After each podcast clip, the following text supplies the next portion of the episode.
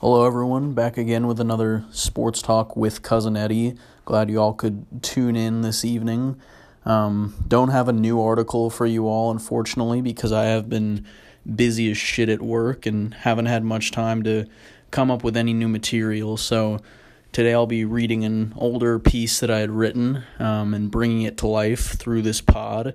And just to give you all just a reference point of where I'm at work wise busy season, mid February, approaching March. They've got us going like 80, 90 hours a week. Um, had my first venti Starbucks iced coffee today. And I just remember being in college, seeing people consume those. I thought, you know, what kind of maniac is out here drinking 24 ounces of iced coffee? And yet here I am. So maybe one day I'll be saying the same thing about cocaine. But anyways, hope you guys enjoy this this article, this reading I'm about to do. So uh, yeah, hope you enjoy.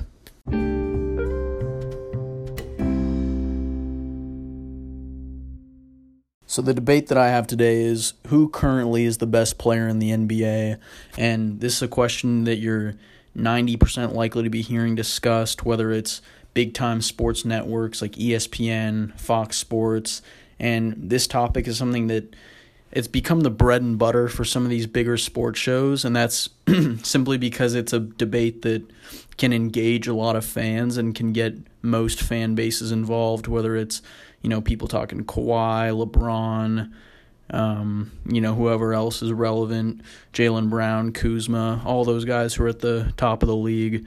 Um, but it's weird to think about how sports debating it's become such a hot topic for fans because you know you think in general sports are very clear cut. There's a distinguished winner, loser after every game. You know what else should there really be there to discuss? But the problem that these sports networks have is that you know if they just talked about who won or who lost, then their segment would be over in five minutes, and they still have another hour and fifty five minutes of their time slot that they wouldn't be able to cover. So this is why we see all these sports networks pulling arguments out of their ass, creating these hypothetical scenarios, and really just attempting to pin NBA players against each other. For example, we look at the Luka versus Trae Young draft where those two players are always going to get pinned against each other because they were picked in that first round and you know they've both been solid players so yep it's always going to create a beef spark argument um, but as a result of this pinning players against each other, we see some of these clown ass TV personalities like Skip Bayless, Ryan Hollins, Max Kellerman.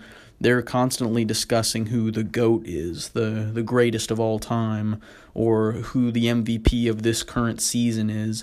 And they do this every single day throughout the NBA season, NBA season, and especially in the off season when they really have nothing to talk about.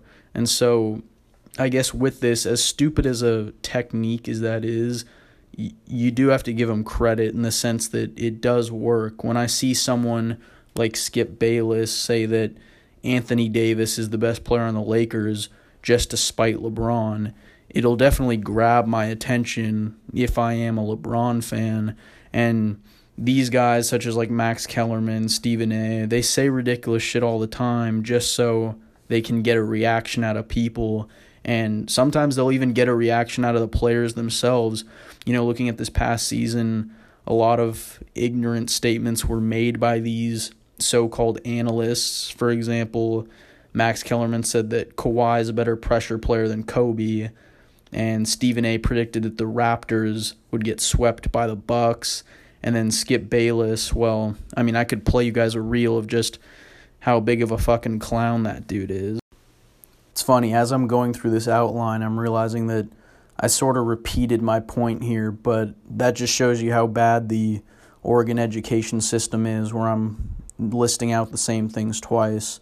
But, anyways, here we go. Despite how idiotic some of these reporters, some of these ESPN people can be, they to give them credit, they really have figured out what's going to garner the attention of fans and make the most amount of people want to chime in. And it's certain discussions discussions such as like the goat or you know who has the best hair that's going to get the most attention of a lot of these fans And so, with the tactic in mind of, you know, who is the current best player, this debate's something that it'll always get our attention as sports fans, and it can make a group of people just hate another group, which, you know, nothing brings people closer together than uh, hatred. But so, for these reporters discussing the best player, that's like an office worker talking about the weather. You know, it's a conversation that, that anyone can always fall back on when when there's nothing else to be said. And with that, it is kind of pathetic that we are always hearing this one argument on TV. You know, you'd think that these reports would have uh, they'd be able to talk about a little more considering the NBA is the most entertaining league that there is. Players have highlight performances on a nightly basis. There's always trade rumors buzzing about you know, LeBron getting traded for Pat Connaughton or something. There's players who are getting abortions, sleeping with strippers. You know, there's a lot of good stuff out there that we could be hearing about, but you know, they never really discuss those things. They always want to talk about oh, you know, who what did Zion eat for breakfast? They're never really talking about the stuff that's the most interesting. And as much as I'm ragging on some of these networks for having this argument, here I am with basically the same article concept asking, is LeBron still the best? But reflecting on this past season and looking at some of these sports networks, these people, I mean, reporters had a lot of game film to pull from. It's pretty easy for shows like Undisputed, First Take, they can just focus on a few players at the top of the league who are lighting it up for example, we watched Harden, Giannis. They dominated the NBA the the past season. Um, once again, this article is pretty out of date, covering last year, but naturally, that's all we were hearing about in the summertime was Harden, Giannis, them doing their things. And for Harden, he had another MVP like season. He had a streak of scoring over 30 points for 32 games in a row or some shit like that and he carried the load for the Rockets, especially during that 24 game stretch when they didn't have CP3.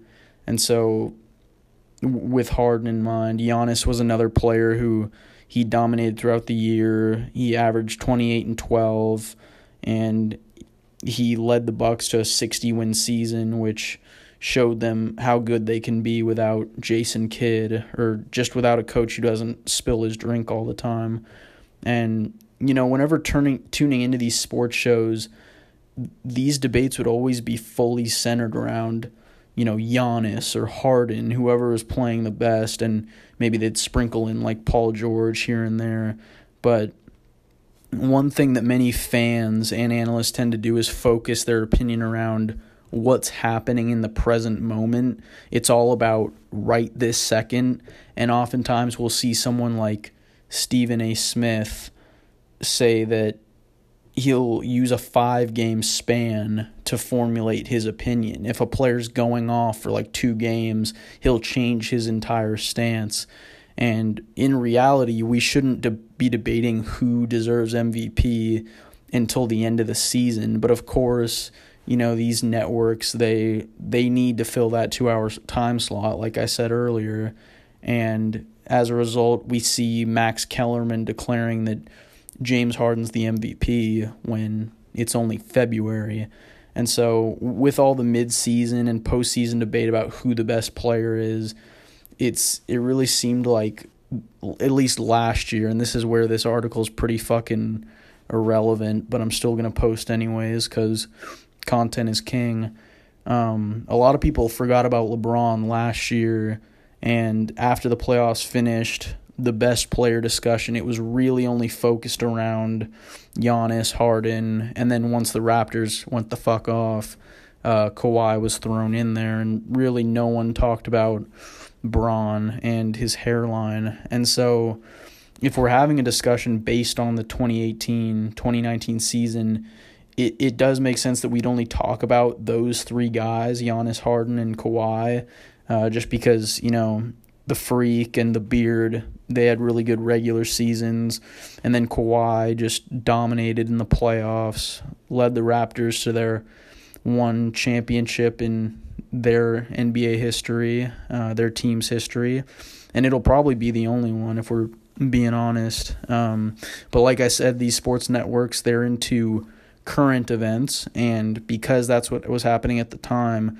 we just threw LeBron out the window, forgot about that 2018 Cavs run, um, and yeah, with that, I have a point here that I wrote down just about that that prior year season where it basically the same thing happened the year before where we just always fucking forget like 2017 to 2018 James Harden once again had an insane year.